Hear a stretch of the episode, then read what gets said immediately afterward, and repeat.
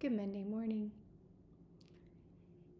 Well, I don't know if you remember uh, in the early part of the year, I shared with you one morning just about the disappointment of something we were walking through and kind of how I processed that with the Lord. And um, I kind of wanted to do that again with you just because it feels pers- personal and vulnerable, and I'm sure something we all go through. But had a woke up a couple mornings ago, and there was just a situation that's present, kind of with us right now, and I was processing. I woke up really early and woke up with that on my mind, and I was just kind of processing with the Lord what what I was feeling. And so often in those moments it's like we're we can avoid the the feeling because it feels like maybe if we allow ourselves to feel it we'll sink under it or whatever. But what I've learned is that if if I can name the emotion and really name what I'm going through it makes it so much easier to just kind of bring it to the Lord. And and I've had uh, multiple times it seems, and it's often like this when I'm preparing for a big event. So the enemy's going to find a place to attack, and it it was multiple little things that felt like offenses, and I realized that what I was struggling with was I was angry, and I don't tend to be an angry person. So when I feel that in me, I almost feel guilty for feeling it, but yet it's very real. I mean, scripture says, be angry and sin not, right? So once I was able to identify, because at first I thought, am I just sad? Am I hurt? Am I am I disappointed? Do I want to cry? Like, what am, what am I feeling? And then I thought, no, I, I think I'm feeling some anger here. And you can't give that a place, you can't land in that because you land in that and you open the door to unforgiveness. Unforgiveness leads to bitterness, and the list goes on in scripture, which ultimately becomes rebellion, which becomes witchcraft. I mean, it's that is a dangerous line in which to start treading down. And so I really tried to grasp a fence quickly.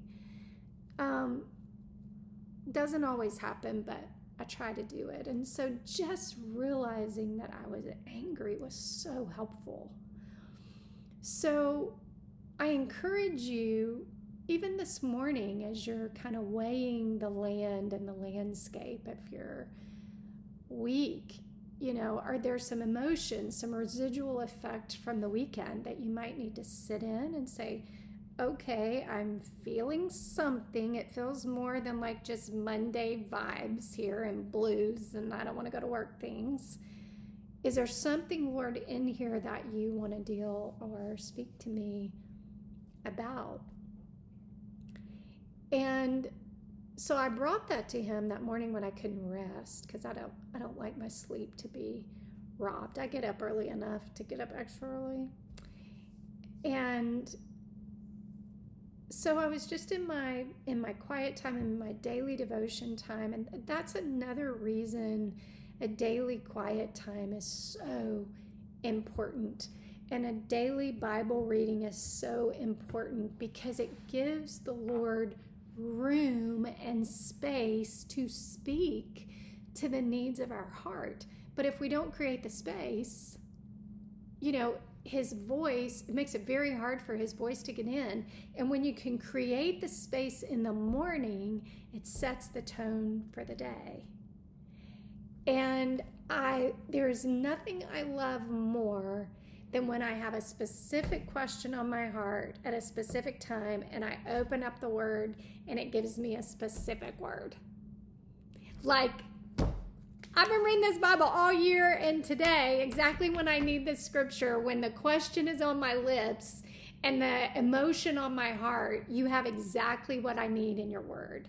That to me is just one of the reasons why the quiet time is so important. And it goes back to what I talked about last week, just the orchestrating power of the Lord.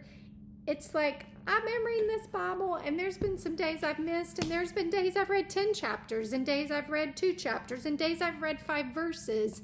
And somehow, on this morning, when I need a specific word from you, it is in the exact Psalm 62, exactly where I'm reading. Only God can do that. And it is the most life giving thing. And so I open up this word, and it just says this it says, Leave it all quietly to God, my soul. My rescue comes from him alone. Rock, rescue, refuge, he is all to me. Never shall I be overthrown. I felt like there was so much in that. Just be at peace. Don't be fretting over this.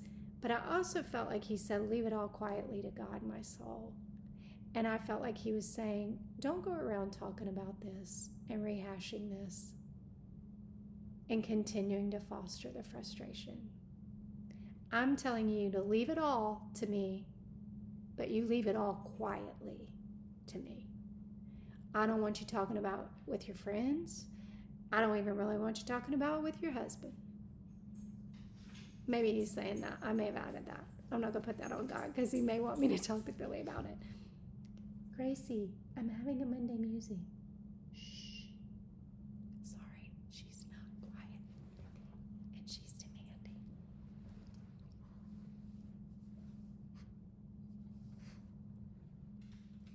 So I just wanted to encourage you with that today that God wants to speak to wherever you are. Whatever state, you may be frustrated, you may be disappointed you may be angry. You may be scared. You may be weary. But He wants to speak to you right where you are. You and I just kind of have to create room, create heart room, create mind space. You know, it's it's hard to get the voice of the Lord in when we are always distracting ourselves with stuff. But there's nothing sweeter than when you open up this word to right where you are on that given day. And it's a word just for you, but God's big enough to do that. He's faithful enough to do that. So that's just where I am. I hope it encourages you today. And um, yeah, that's all on this Monday morning.